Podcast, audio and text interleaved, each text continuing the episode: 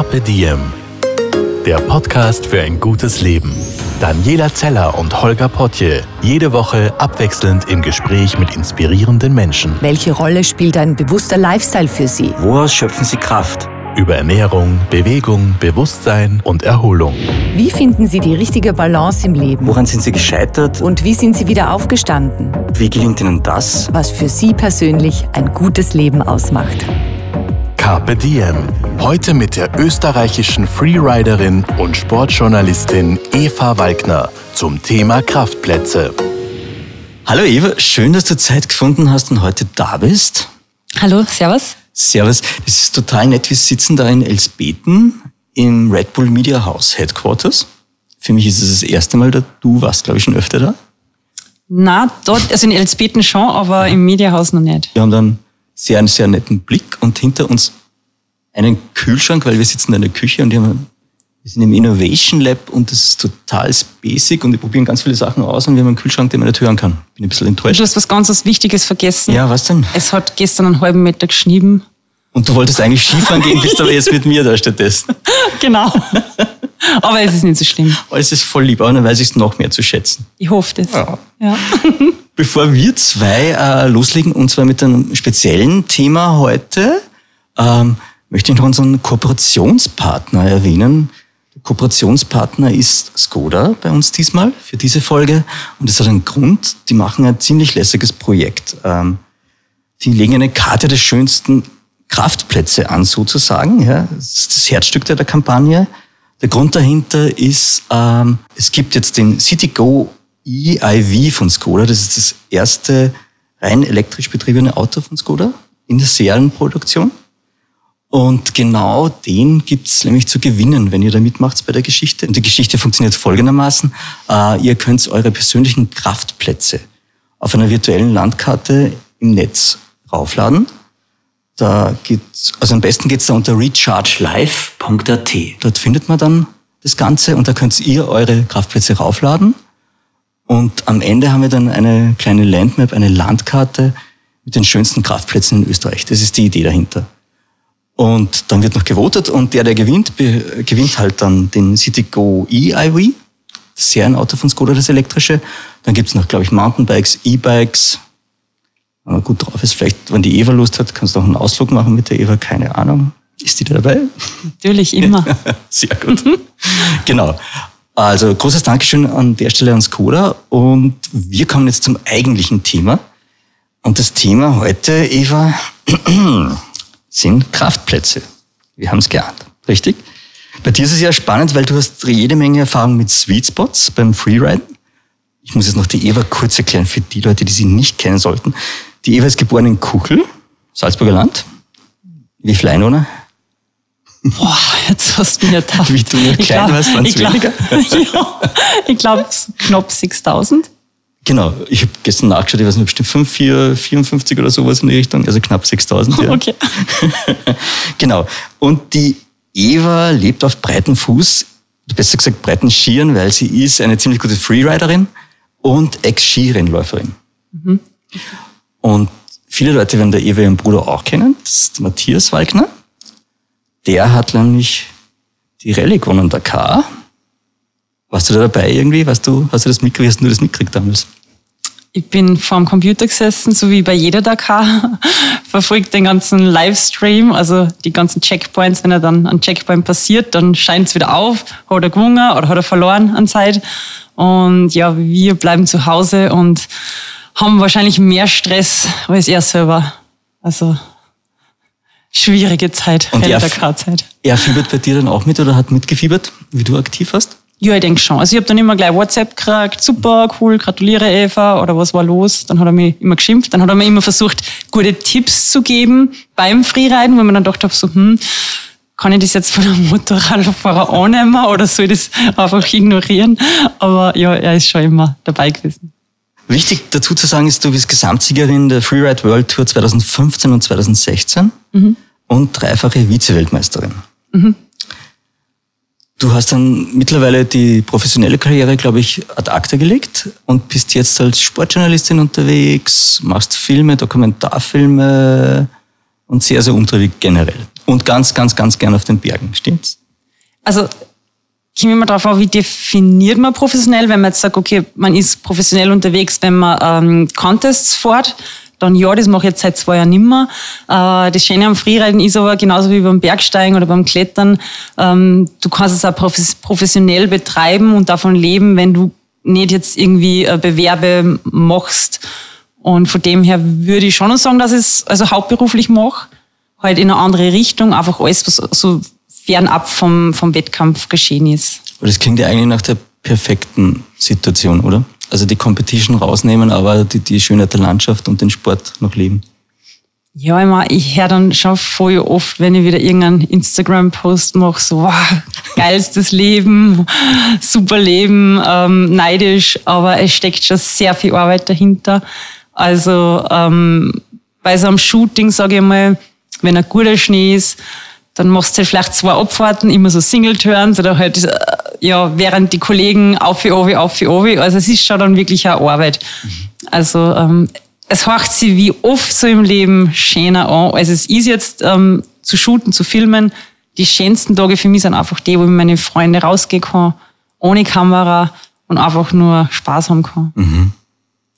Da sind wir jetzt eigentlich auch schon perfekt bei unserer Überleitung, nämlich zu den Kraftplätzen. Wenn du da draußen unterwegs bist und du bist ja als Freeriderin ganz viel unterwegs auf unserem schönen Planeten, dann siehst du einige ziemlich, ziemlich geniale und geile Orte, nehme ich mal an. Und jetzt wollte ich dich mal fragen, was braucht denn so ein Ort, damit er zu einem Kraftplatz wird für dich? Also für mich ist generell Natur, ist für mich einfach Kraftplatz. Ich bin ein Bergmensch. Ich habe 3 Jahre in Wien gelebt und habe dann einfach auch gemerkt, okay, die Stadt, so schön Wien wirklich ist, gell? Lebenswerte Stadt. Nur, weil ich in Wien daheim bin. Nein, Wien ist wirklich eine extrem schöne Stadt und habe es auch genossen, aber ich vermisse einfach die Berge. Mhm. Für mich ist es einfach das Schönste, wenn ich irgendwie vielleicht am Abend noch oder im Sommer oder in der Früh auf den Berg rauf kann. Und dann ist auch die Stimmung, sie ist nie jeden Tag gleich. Also mal ist Nebel, mal ist Sonnenaufgang und das Lichtspiel ist immer anders und ja, für mich ist einfach Natur, egal wo, ob der Berg jetzt, weiß nicht, 4000 Meter hoch ist oder ob der Berg einfach nur 700 Höhenmeter hat, Natur ist für mich eigentlich immer Kraftplatz. Und gibt's dann, also ist es dann für dich der ganze Berg oder ist das dann wirklich so ein Fleckerl, ein Ort auf dem Berg, wo du sagst, okay, da passiert jetzt was ganz Besonderes mit mir? Kann man das irgendwie eingrenzen oder ist es dann wirklich die ganze Landschaft für dich? Also ich bin halt gern auf Bergen, weil man halt auf einem Berg, da blickt man halt dann ins Tal ab, man fühlt sich so ein bisschen über den Dingen und das mag ich ganz gern. Habe auch sehr oft mein Fernglasel dabei, weil ich dann wieder die Gampsal und Storbock beobachten kann.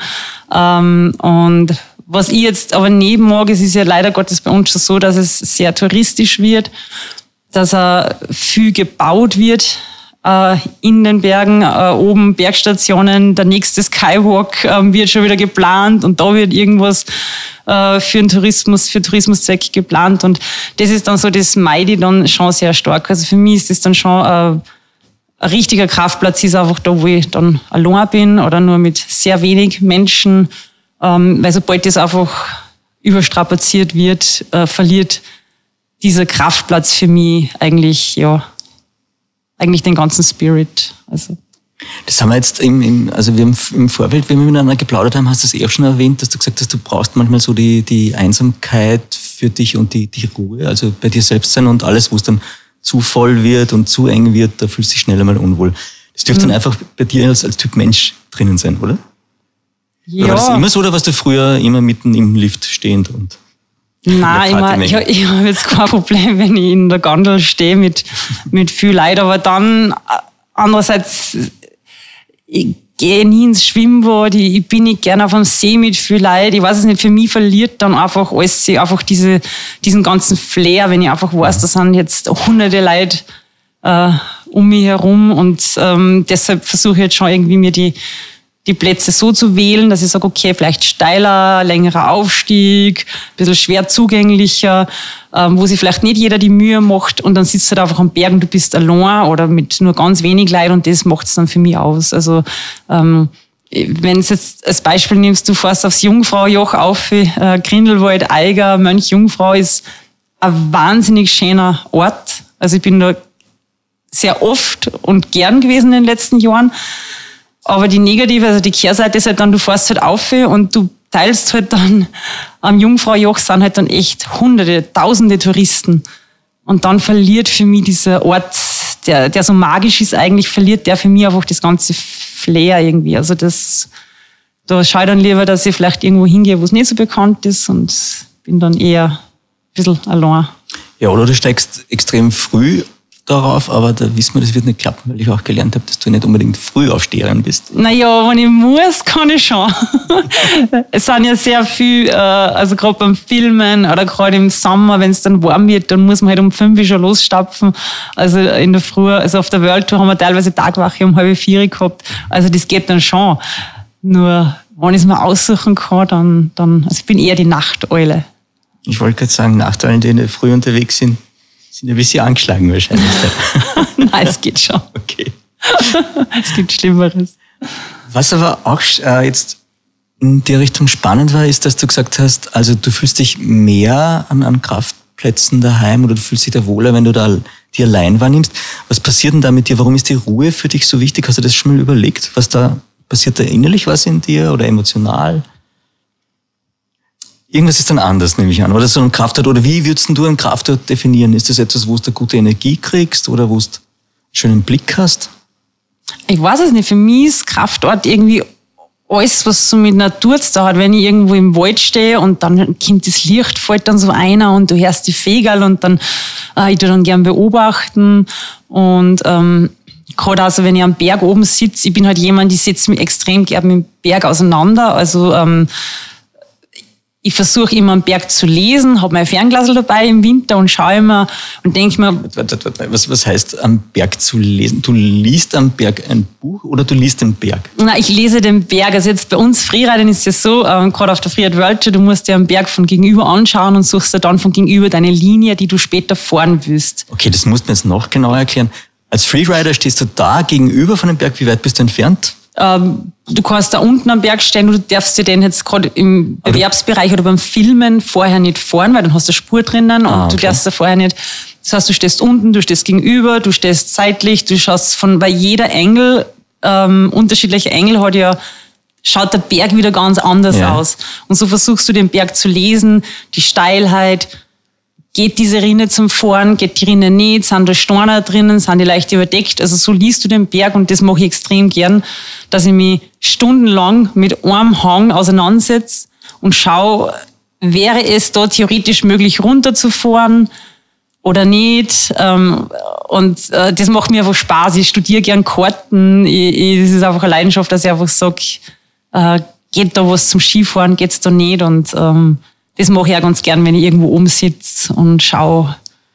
Du ziehst ja Sherlock Holmes-Nummer ab praktisch von gegenüber, wenn du den Berg auscheckst, oder? Also du analysierst ihn wirklich und das klingt für mich ein bisschen ähnlich auch wie das Visualisieren, das viele Spitzensportler machen. Aber die waren halt schon mal oben. Das heißt, du musst es im Vorfeld rausfinden und dann weißt du nachher, ob du recht gehabt hast oder nicht, oder wie?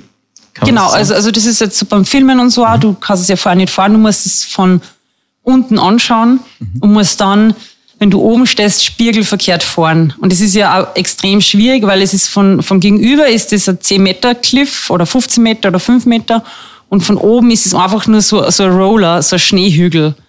Und du musst genau quasi den Absprung timen, also wie schnell muss ich sein, weil bin ich zu schnell, lande ich vielleicht zu weit unten, bin ich zu kurz, lande ich auf dem Stein, bin ich zu weit links, lande ich auf dem Stein, bin ich zu weit rechts, lande ich von mir aus im Eis. Jetzt musst du das extrem gut einschätzen können. Und das ist halt so, du gehst das immer wieder durch im Kopf, hunderte Male, fährst dir deine Linie spiegelverkehrt einfach schon von oben runter und hast Anhaltspunkte wie kleine Latschen, kleine Bäume, Spitze, Felsformationen, spezielle, dann so kleine Windlippen, sagt mir, so Windlips, an die du wächten, an die du orientierst und musst es dann spiegelverkehrt möglichst schnell und sauber fahren.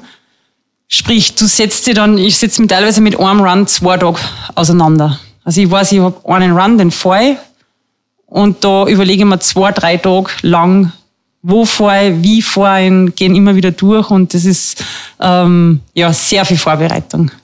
Das klingt nach extrem viel Vorbereitung. Ich frage mich gerade, ob man das Wissen auch irgendwie oder die Superheldenfähigkeit im normalen Verkehr anwenden kann. Ich nehme an, na, vorhersehend fahren im Verkehr bringt dann nichts, gell? Man kann es nicht umlegen auf die Straße. Es würde schon sehr viel Sinn machen, wenn man vielleicht ein bisschen vorausschauen.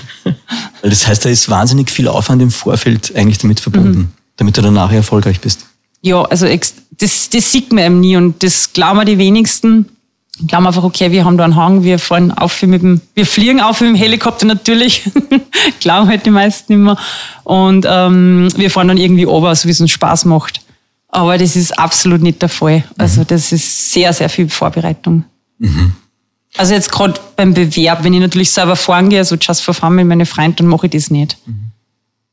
Was du vorher auch gesagt hast, ist bei Kraftplätzen, dass du die mehr genießen kannst und da mehr Energie schöpfen kannst und dich erholen kannst, wenn du da die erarbeitet hast. Sprich, wenn dann der Aufstieg schwierig war und dann wirklich wenige Leute da sind, wo du meinst, es ist ein langer Weg, aber dann bin ich für mich und dann kann ich es voll spüren.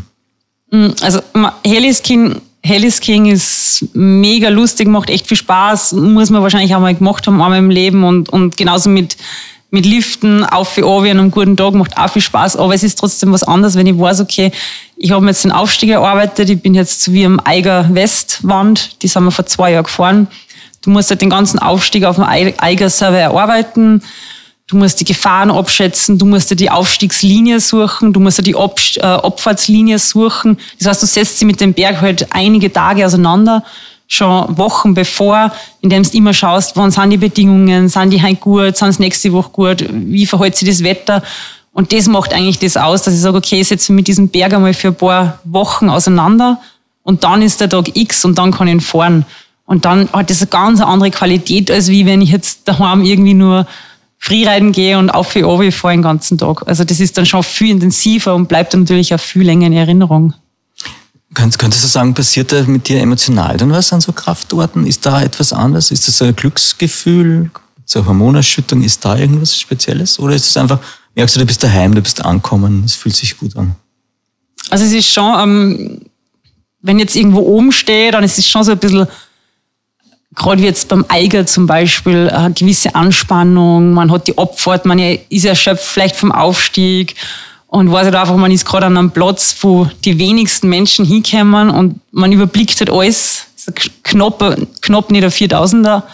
Und das macht dann schon sehr viel mit einem, finde ich. Und wenn du dann unten bist, ist das einfach so ein Glücksgefühl. Da schießt irgendwie das ganze Adrenalin ein und du bist einfach nur mal nur zufrieden und zuerst über Wochen und Monate von diesen kleinen Momenten oder großen Momenten in dem Fall. Also schau, das gibt schon sehr viel. Ah, das klingt total gut. Du, ich habe mir jetzt dann auch notiert, sind Kraftplätze für dich jetzt gezwungenermaßen, sind das immer geografische Orte, also wirklich Orte, oder können das auch andere Menschen sein, die dir Kraft geben? Wie siehst denn du das? Also ich finde immer, also am Berg allein sein, mache ich sowieso nicht gern, beim Freeriden soll man sowieso nicht allein sein, ist viel zu gefährlich, also man geht sowieso immer zu zweit oder mehrere auf den Berg und ich finde es eigentlich extrem cool, wenn man dieses ganze Erlebnis mit den besten Freunden teilen kann. Also das ist für mich, macht es dann nur mehr aus, wenn man einfach liebe Leute, Freunde mit sich hat und mit denen gemeinsam das teilen kann, das ist dann so das i-Tüpfelchen. Weil allein ist auch schön wahrscheinlich, aber jetzt gerade beim Freeriden oder so ist dann schon cool, wenn man dann einfach sie anschaut, sie angrinst und braucht eigentlich gar nicht mehr viel sagen. Genau, und ihr zwei erlebt gerade das Gleiche wahrscheinlich in dem Moment. Oder? Genau. Das heißt, man braucht miteinander reden, man sitzt und weiß, was los ist. Ja. Aber so im Sommer, wenn ich jetzt wandern gehe, gehe ich auch sehr gerne allein, weil da kann ich mein Tempo gehen, da weiß ich einfach, ich bleibe dann sehr viel stehen, weil ich wieder ganz viele Fotos mache von Blumen und Tieren und andere Einstellungen, weil ich sehr gerne fotografiere und da weiß ich einfach, okay, da kann ich mein Tempo gehen und da bin ich ja sehr, sehr gerne allein am Berg einfach und hucke mich hin, 1-2 Stunden, packen wir Jausen aus und schauen einfach nur obi. Ist das dann, denkst du dann wirklich was oder entspannst du dann oder bist du dann ganz leer im Kopf und kannst mal runterschalten, also kannst Gehirn da runterschalten oder was passiert denn dann? Nein, ich denke dann schon, ich bin halt schon sehr dankbar und ich bin sehr privilegiert, dass ich das machen darf und wir in Österreich sind da, ich glaube, wir sind uns da manchmal gar nicht so bewusst, welches Privileg wir haben, dass man in so einem Land leben darf mit so einer Natur, weil das ist jetzt auch nicht selbstverständlich und ich bin dann schon einfach am Berg und bin sehr dankbar, dass ich da jetzt sein darf, dass ich gesund bin, dass ich die Möglichkeit habe, da oben zu sitzen und du dann schon viel reflektieren und nachdenken. Und ja, es ist schon ein spezieller Platz dann immer. Klingt voll gut. Ich habe mir jetzt rausgeschrieben, ja, ich werde es gern, was du so wie es du beschreibst, ist voll nett. Ich habe mir jetzt rausgeschrieben, was sind denn die üblichen Verdächtigen in puncto Kraftorte? Und dann kommt ganz oft, wenn du Leute fragst, Berggipfel, Wasserfälle und Bäume. Würdest du dem zustimmen oder ist es bei dir anders? Also Bezug zu Wasser habe ich nicht viel. Also, aber du kannst schwimmen. Ja, mittlerweile kann ich es. Immer Wasserfälle, super schön, aber ich bin jetzt nicht so der Wassermensch. Bäume, also Wald, super natürlich zum Wandern, Laufen, Biken. Wald hat natürlich auch ganz was Spezielles. Und ja, Berge ist halt für mich so das Top. Also quasi. Ich verstehe es. Das war nämlich auch auffällig, weil ganz, ganz viele Naturvölker auch den Bezug zu Bergen haben, dass dass der Berg für sie heilig ist. Das ist wahrscheinlich dir als Freeriderin auch, nehme ich mal an, oder? Mhm. Und es gibt jede Menge heilige Berge, aber kaum heilige Täler, ist mir auch noch aufgefallen. Also die sind irgendwie nicht so groovy scheinbar. Da sagt man nicht, da passiert was Besonderes bei mir, da muss ich echt am Berg raufgehen. Und dann habe ich mir das mal kulturtechnisch ein bisschen angeschaut und dann ist natürlich relativ schnell gekommen, dass der Berg klassisch immer schon der Sitz der Götter war. Genau, man betrachtet sie mit Ehrfurcht. Da gab ich einen Namen. Jetzt frage ich mich gerade, du hast mir gerade vorher was von Zeus erzählt. Genau. Ich bin ja auch schon sehr viel gereist und habe mir auch bewusst immer Länder oder Plätze ausgesucht, die anderen noch nicht gemacht haben vielleicht. Also Iran, Kaschmir. Und haben wir dann gedacht, okay, also Albanien war ich dann nochmal zum Freeriden. Und haben wir gedacht, okay, Griechenland wäre eigentlich auch cool. Das, glaube ich, war 2009, wo noch nicht so viel in Griechenland waren. Und haben wir gedacht, okay, hat's da Schnee? Ah ja, da hat's Schnee, hat's da Berg. Ja, da hat's richtig steile Berg eigentlich. War dann überrascht. Und sind dann nach Griechenland geflogen. Und wollten eben, da ist ja der Sitz der Götter, also der Thron des Zeus. Haben da oben auf einer Hütte geschlafen, glaube ich, 1 Woche lang. Im Radio haben sie dann immer gesagt, okay, schönstes Wetter, Sonnenschein, unten am Meer, ein Traum. Und genau, auf dem Gipfel ist immer so viel, glaube ich, 5 Tage so ein Wolkenband gehängt. Das heißt, wir sind 5 Tage im Nebel gesessen und haben im Radio gehört, dass es in ganz Griechenland perfektes Wetter war.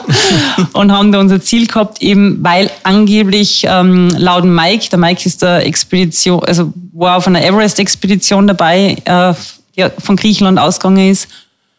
Und er hat gesagt, dass jetzt noch nie wer diese Rinne befahren ist. Also die Stefani-Rinne, das ist quasi von der linken Schulter vom Thron des Zeus, so eine 45 bis 50 Grad steile Rinne.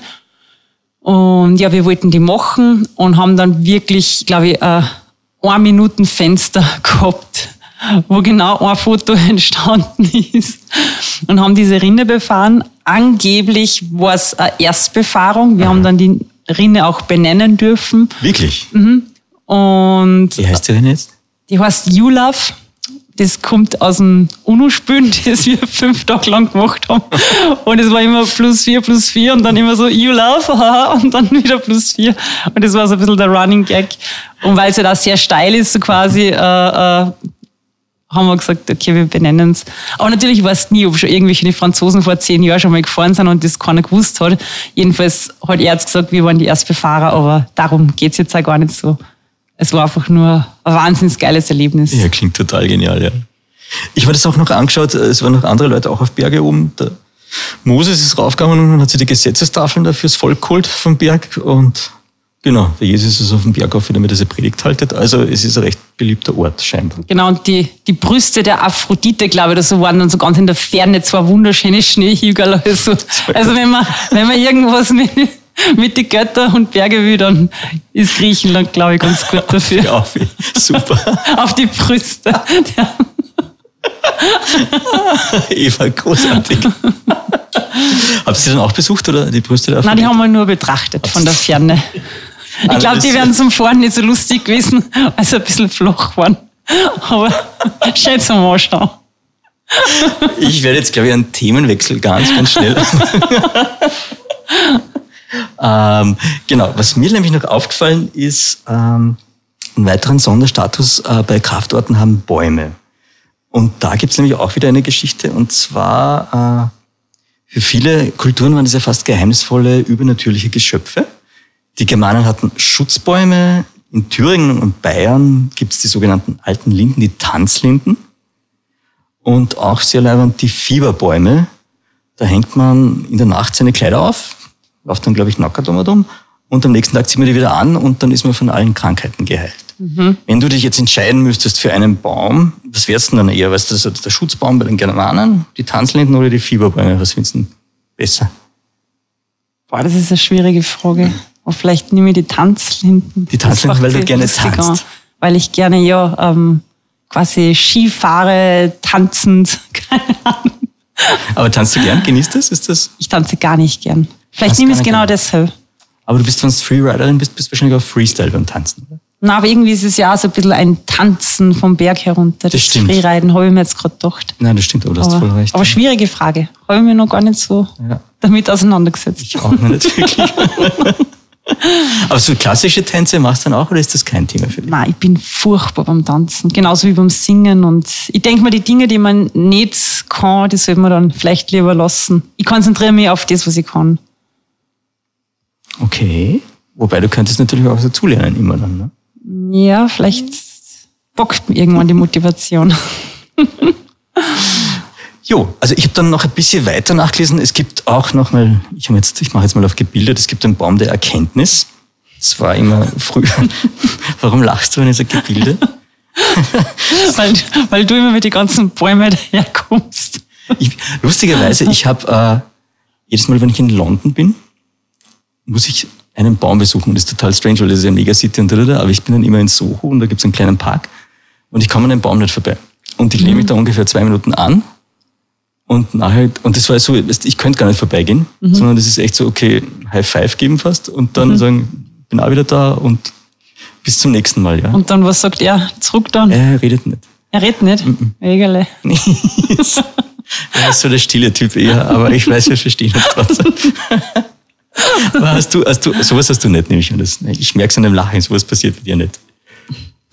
Bäume umarmen, damit kann ich jetzt nicht so viel anfangen. Aber es kann auch sein, dass du irgendwie ganz Wir haben die Bäume und Christbäume früher immer umgeschnitten und zum Harzen hergenommen, aber...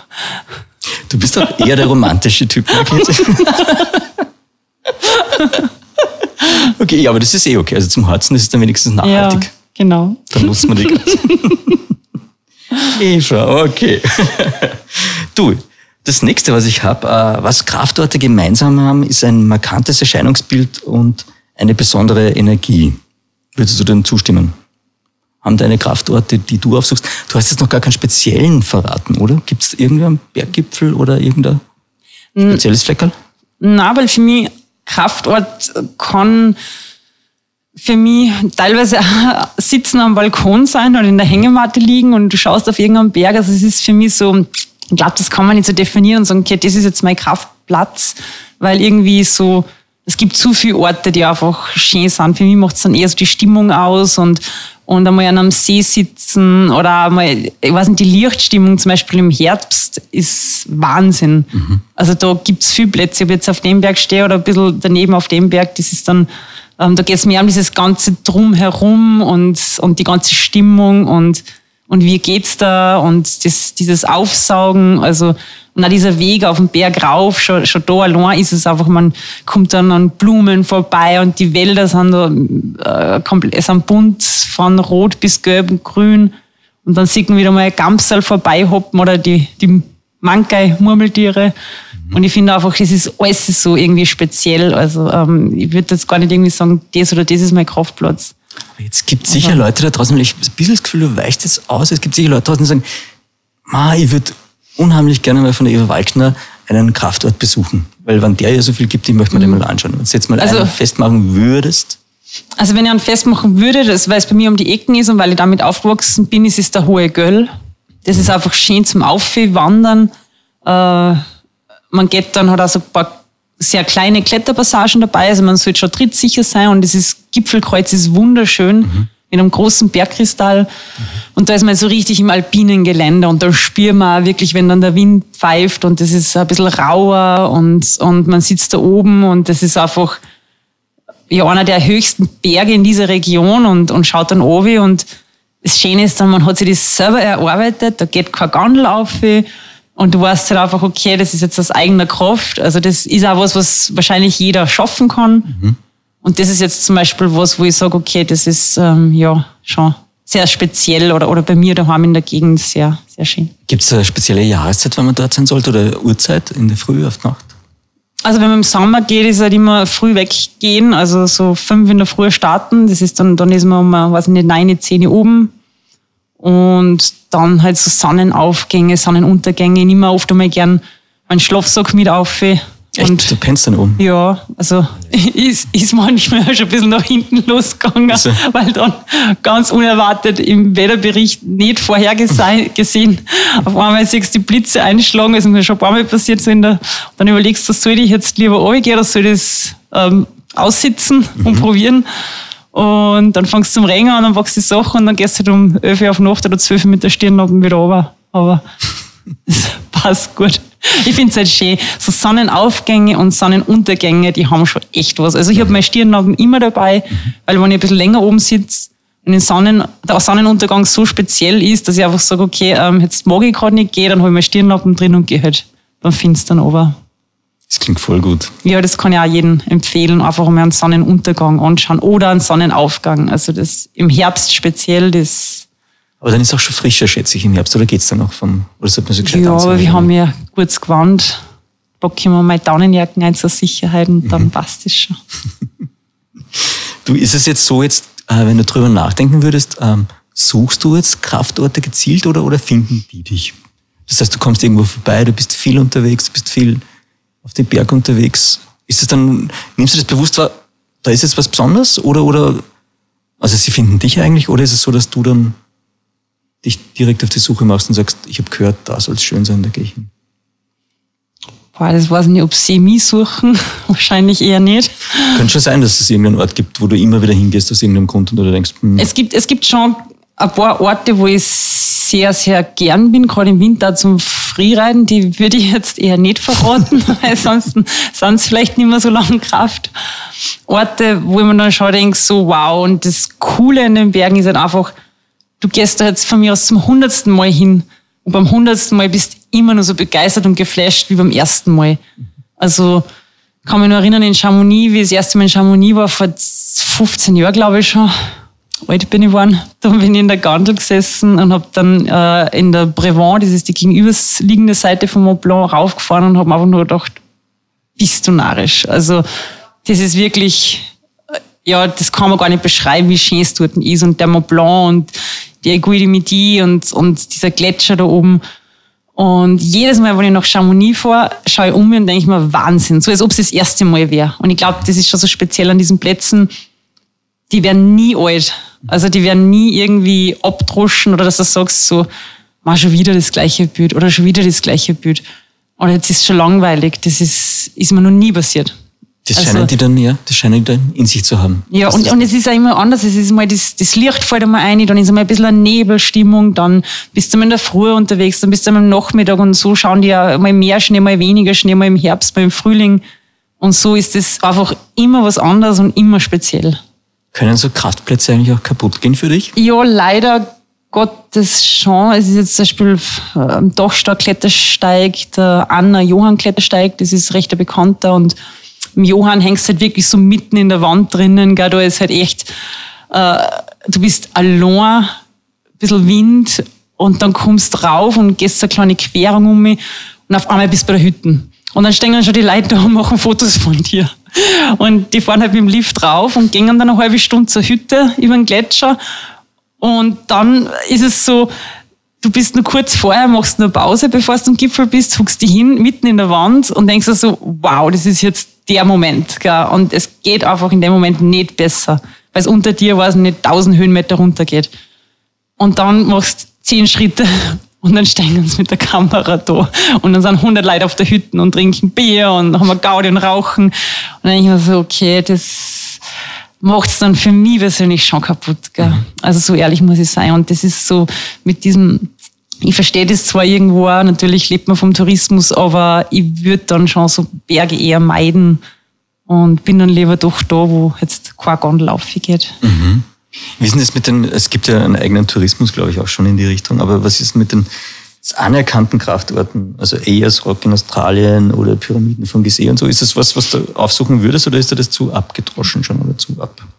Nein, das ist, glaube ich, auch was, wo ich, also ich meide solche Sachen bewusst. Also wenn ich weiß, okay, das steht schon so irgendwie im Lonely Planet drinnen, alles muss man sich anschauen, dann bin ich eigentlich, also auch beim Reisen, ich bin immer so, ich bin generell der Typ, ich schaue, suche mal die Plätze im Internet vielleicht raus, wo muss man hin und was muss man sich anschauen, weil es so gewaltig ist, und genau die Plätze umgehe ich dann eigentlich und gehe nicht hin, weil da weiß ich einfach, dass Menschenansammlungen sind, das stresst mich. Und oft einmal braucht man nur so ein bisschen nach rechts und links schauen und ein bisschen weg von dem, wo man hat genau einen gleich schönen Platz, der halt vielleicht nicht so frequentiert ist. Ich war jetzt in Norwegen und da ist die Trolltunge, also die Trollzunge. Ja. Und das ist ja massiv. Anscheinend stellen wir da ja fürs Foto an. Und ich hab dann, bist du raufgekommen? Nein, ich bin auch gar nicht hingegangen, weil wir gesagt haben, okay, ich unterhalte mich dann sehr gern mit den Locals, ja, mit den Einheimischen und frage dann, okay, was gibt's jetzt bei Enkno, was nicht so frequentiert ist und nicht so touristisch und was genauso schön ist. Und die geben dann meistens richtig gute Tipps. Aha. Und da gehst du dann rauf und hast dann auf einmal, wow, du bist komplett allein und hast wahrscheinlich genauso ein schönes Platzl wie Trolltunga. Nur weiß es halt keiner. Also ich finde immer so einheimische Fragen, sich mit den Leuten unterhalten, mit den Einheimischen, ein bisschen auch in die Restaurants gehen, wo die Einheimischen sind, das mache ich immer recht gern. Also ich bin da immer so gern mit den Locals am Weg und... Das heißt, gleich Insider-Tipps holen, das ist ja sehr clever im Grunde. Ja, weil was jetzt für ein Foto eine halbe Stunde anstehen, dass ich dann meinen Instagram-Account ein bisschen aufbessern kann, das ist mir dann doch nicht wert. Aber was ich mir jetzt wirklich frage, ist, wenn du Urlaubsplanung machst, ja, gehen wir mal davon aus, du schaust dann zuerst bei Lonely Planet rein, um rauszufinden, wo du nicht hingehst, und schaust dann, was übrig ist, und da gehst dann hin, oder wie funktioniert das? Kann man sich das vorstellen? Ja, also Norwegen schaut man dem Reiseführer natürlich, man schaut jetzt auch online sehr viel und dann... Warst du nur im Süden unterwegs? Nein, so ein bisschen Roadtrip auf nach Trondheim. Wie weit bist du drauf? Ja, so Richtung, nicht ganz bis Trondheim. Mhm. Und da sieht man dann eh gleich, okay, Trolltunge ist halt, glaube ich, bei jedem 10 Dinge... die man machen muss in Norwegen, ist Trolltunge an erster Stelle.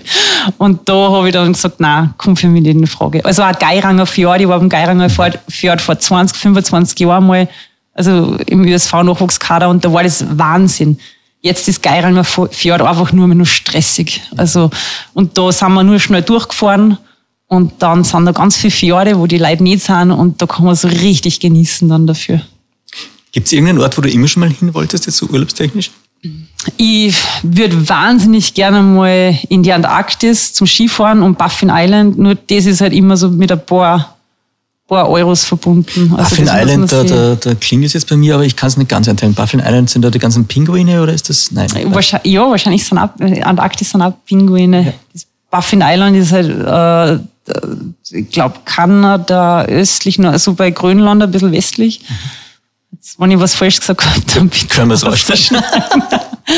Extrem kalt, Eisbären, da bist du halt in der Wildnis, da ist halt einfach null Zivilisation, da musst da bist auf dich selber gestellt, aber richtig gute Berge, richtig rau, wild, sowas wäre jetzt zum Beispiel nochmal recht cool. Hast du schon mal darüber nachgedacht, warum dir das so nah ist? Das raue, wilde, kalte? Ich glaube, das ist ein bisschen dieses schaffe ich das, kann ich das, wenn es jetzt, weiß nicht, minus 30 Grad hat, einfach dieses sich selber ein bisschen fordern und überwinden.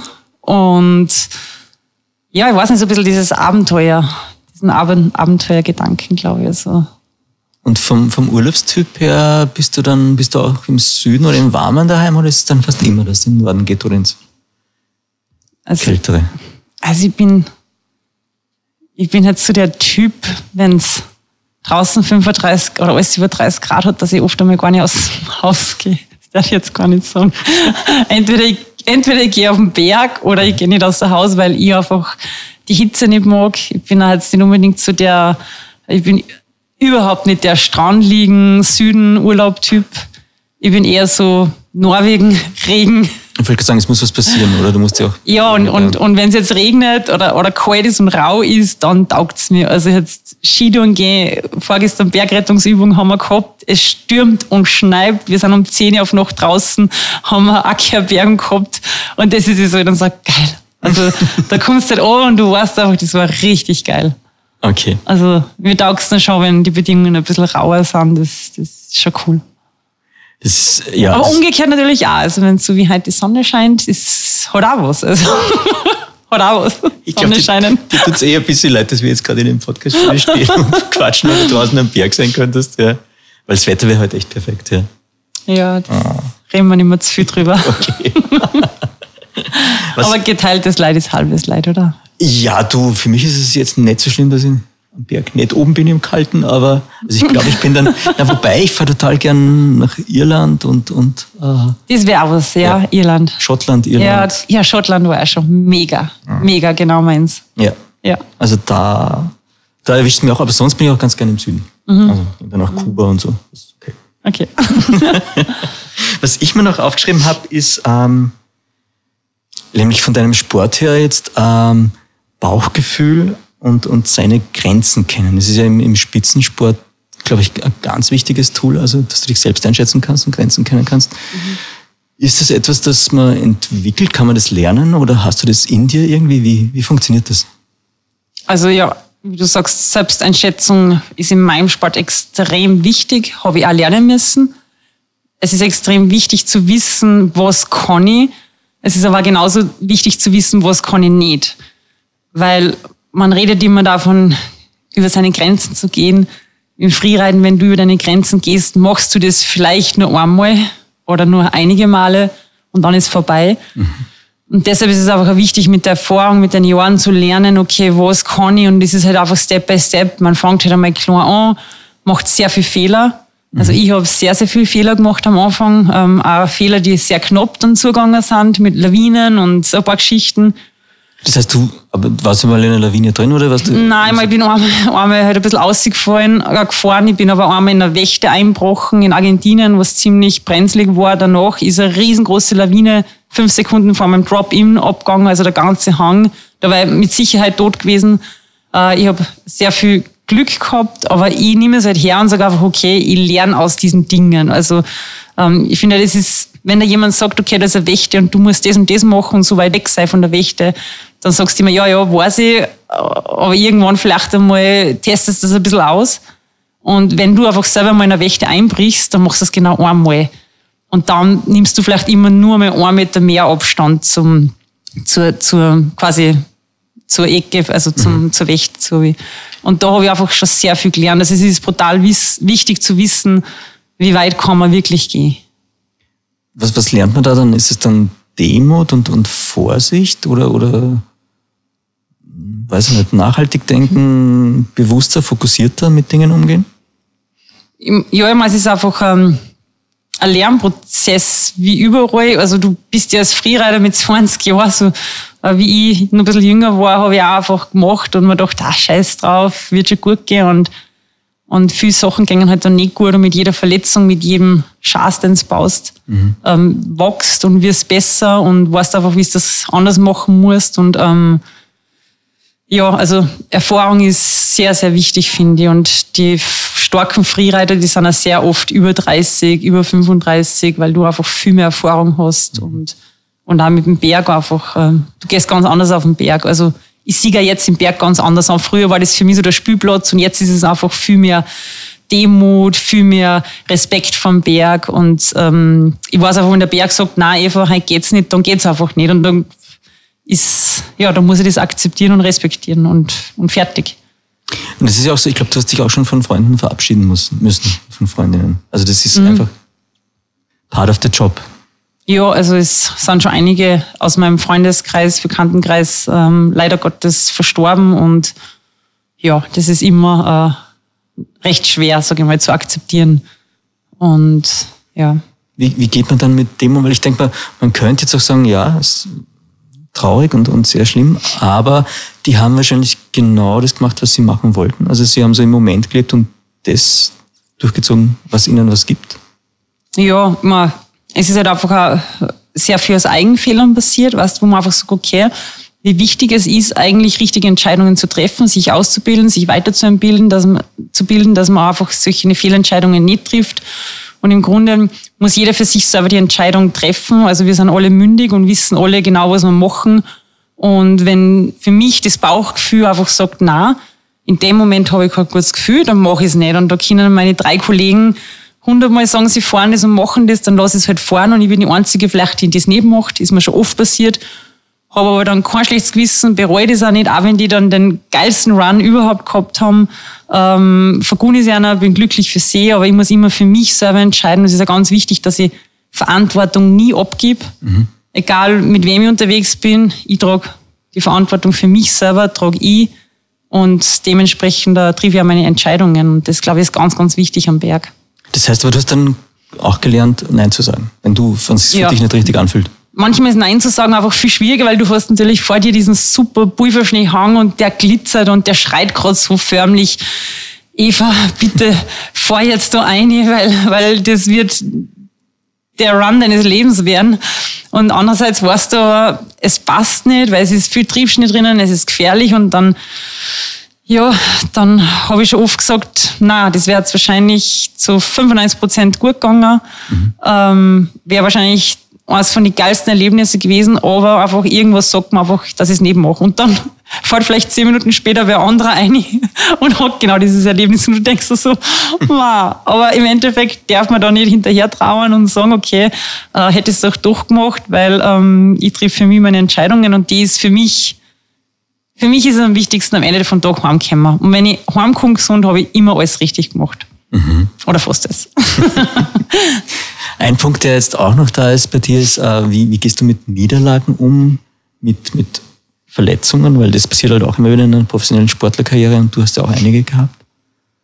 Also der Matthias, mein Bruder, würde jetzt genau das Gegenteil sagen, weil der sagt immer, er bringen Verletzungen gar nichts, ich meine, wir bringen uns auch nichts, aber ich versuche zumindest, weil ich kann natürlich dann sagen, okay, das Leben ist scheiße, es ist alles scheiße, ich bin todunglücklich, ich lasse mich runterziehen oder ich kann einfach sagen, okay, pass auf, es ist jetzt so, ich muss jetzt damit umgehen, was muss ich jetzt machen, was sind meine Ziele? Und bei mir war es immer wichtig, ich habe mir Ziele gesetzt, habe gesagt, okay, jetzt nach meiner letzten Verletzung zum Beispiel habe ich 3 Knieoperationen gehabt innerhalb von 6 Monaten, und habe 2 Jahre von der World Tour pausieren müssen und habe dann gesagt, okay, mein Ziel ist es jetzt, Weltmeisterin zu werden.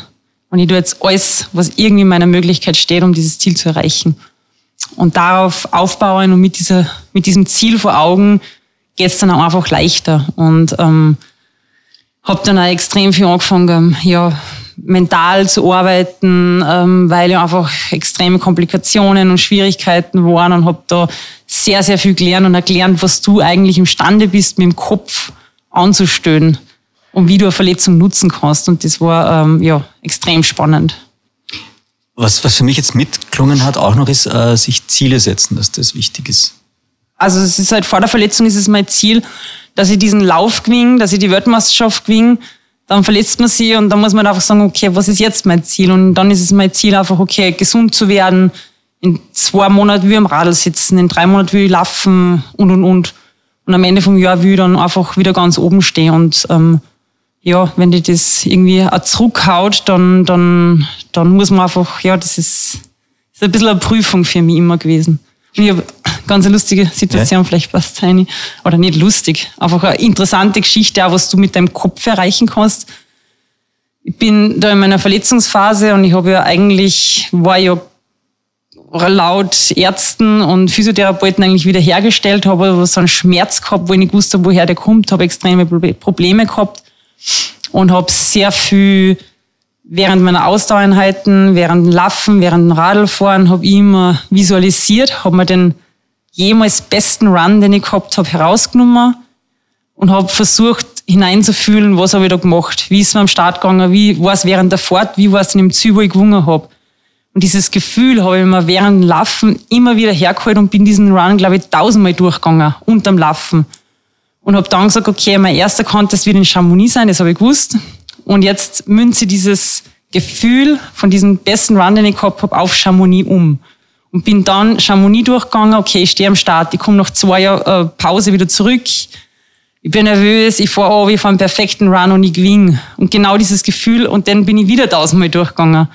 Und es war dann wirklich so, ich bin nach 2 Jahren zurückgekommen, bin in Chamonix am Start gestanden und habe dann wirklich gewonnen.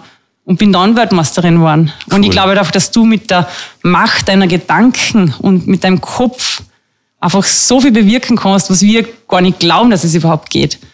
Und ja, da ist schon extrem viel Potenzial noch drinnen.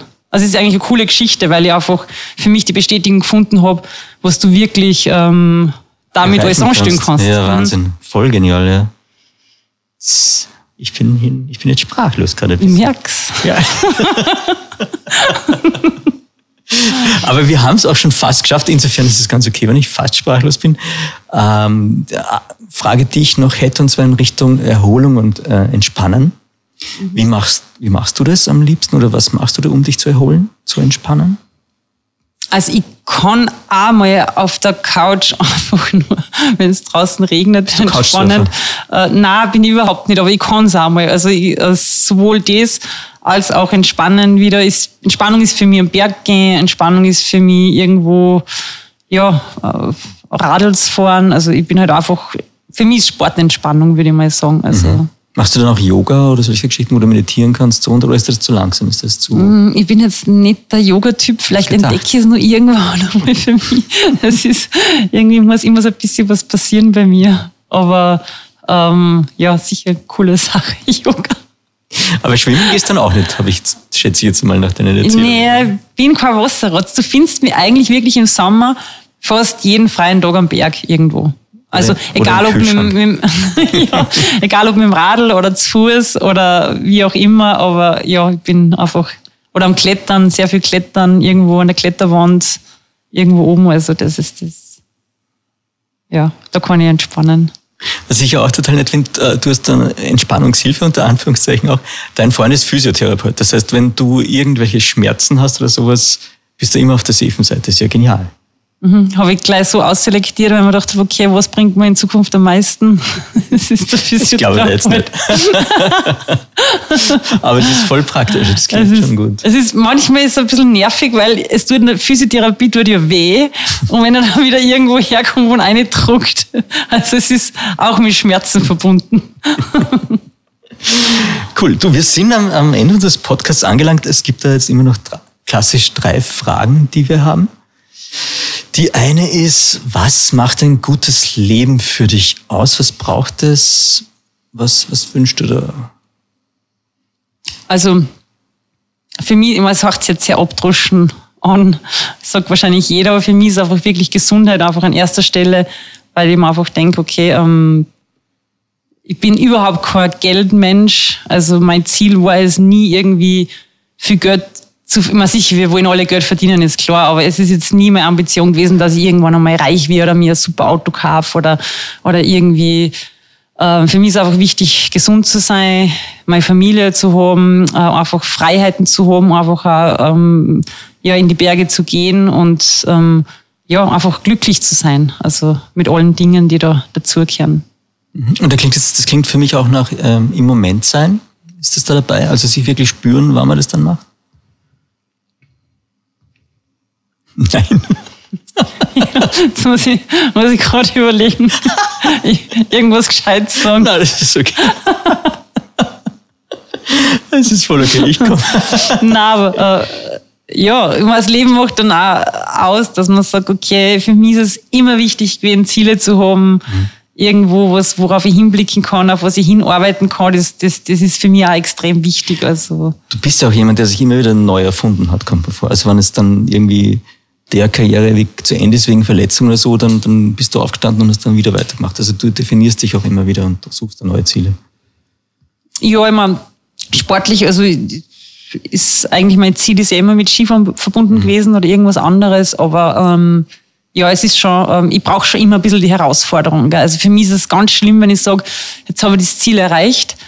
Ja, und jetzt, Punkt, was kommt jetzt? Habe ich es jetzt erreicht? Und das wäre dann für mich so ein bisschen eine Lehre. Also ich brauche dann schon wieder was Nächstes und was Nächstes. Und wenn das erreicht ist, also ich bin schon so ein bisschen Powermännchen und oder Fräulein oder wie auch immer, dass ich immer irgendwas brauche, wo ich hinarbeiten kann. Also ich bin da schon ein recht ehrgeiziger Typ. Yeah. Manchmal ist das vielleicht ein bisschen zu ehrgeizig und zu perfektionistisch, aber ist auch nicht immer gut. Aber ja. Ich glaube, das passt schon. Ich glaube, es ist wichtig, ja, immer weiterzugehen. Es ist ja auch der Weg, das Ziel, wie man so schön sagt. Also es ist einfach nur in Bewegung bleiben. Ja, stehen bleiben wäre das Schlimmste für mich, glaube ich. Einfach, das gangert gar nicht. Vorletzte Frage, dann hast du es geschafft. Tägliches Ritual, gibt es so etwas für dich? Ja, immer, wenn ich es dann einmal nach einer halben Stunde geschafft habe, dass ich irgendwie meine Augen aufgebracht habe. Nachschwellenalarm an der Stelle. Dann mache ich mir irgendwie so im Trance-Zustand meinen Caffè Latte. Oder meine Freunde haben ihn schon gemacht und er steht am Tisch. Und dann, ich brauche immer relativ lang, bis ich so richtig da bin. Also für mich fängt der Tag meistens mit einem guten Caffè Latte an. Und dann im Winter ist es eigentlich jeden Tag Wetter-App checken und schauen, wo hat es wie viel Schnee gemacht. Also während Caffè Latte trinken. Aber das heißt, du kommst dann auch eher spät ins Bett, wenn du Nachteule bist? Ja, schon. Ich bin so jemand, ich bin so um 8 oder so, geht es dann bei mir los, dann bin ich dann motiviert und dann fange ich zum Arbeiten an oder schreibe für meine Uni, meine Hausübungen und irgendwie taugt es mir so. Ich bin eher so, am Abend bin ich kreativer und da geht irgendwie mehr weiter. Mhm. Also das, ich weiß auch nicht. Du. Vielleicht, weil ich nicht so das Gefühl habe, dass ich draußen was versam. Also, sobald es finster wird, merke ich, okay, also jetzt kann ich mich vor dem Computer sitzen. Und dann du studierst gerade nebenbei, oder? Ja, genau, ich mache BWL. Ach, schau aus wie eine typische BWLerin, ja, oder? Aus, absolut, ja. Hättest du jetzt wahrscheinlich sofort gedacht. Sofort BWL. Ja, und schreibe da gerade meinen Bachelor. Ah, oder ich versuche es zumindest. Aha. Vielleicht, also wenn das irgendein Ghostwriter hört, ich hätte noch ein paar Hausübungen zum Abgeben. Für gutes Geld. Du verdienst dann eh super als BWLerin. Das geht sich schon aus. Okay, letzte Frage. Gibt es ein Sprichwort oder Zitat, das dich schon länger begleitet durch dein Leben oder das da Wichtiges immer wieder auftaucht? Also ich würde jetzt das klauen von meinem Bruder, von Matthias. Das heißt, keiner wird gekrönt, bevor er nicht gekämpft hat. Ich glaube, das ist von Goethe. Mhm. Und das beschreibt ihn, aber das beschreibt auch mich sehr gut, weil ich jetzt nie irgendwie was geschenkt habe, gekriegt habe. Ich bin jetzt auch nicht aus irgendeiner mega reichen Familie oder also ich habe mir wirklich jeden Erfolg, alles was ich mir, ja, haben alles hart erarbeiten müssen. Also es ist jetzt nicht irgendwie mir irgendwas zugeflogen worden und das glaube ich glaube halt, dass man die Erfolge viel mehr schätzt, wenn man auch die Misserfolge gehabt hat, auch vielleicht einmal ganz unten war am Boden und einfach auch weiß, wie fühlt es sich an, wenn man mal richtig unten ist und in der Scheiße. Dann schätzt man einfach auch diese Dinge dann viel, viel mehr. Wenn man jetzt Weltmeister wird nach einer großen Verletzung, ist es was anderes, wie wenn ich Weltmeister komme, wie wenn ich komme und bam und ich bin Weltmeister.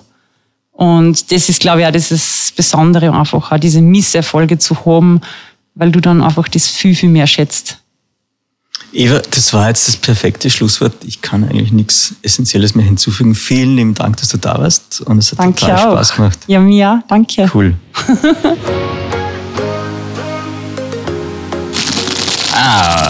Okay, wir haben es geschafft. Das ist voll gut. Cool. Puh. Ja, das Highlight kommt zum Schluss. Achso, ja, genau. Ich habe nämlich Glückskekse mitgebracht. Wenn bei dir was Besseres drinnen steht, dann wir tauschen. Ja, aber ich muss erst aufbringen. Das ist der Klassiker. Was hast denn du? Jetzt warte mal.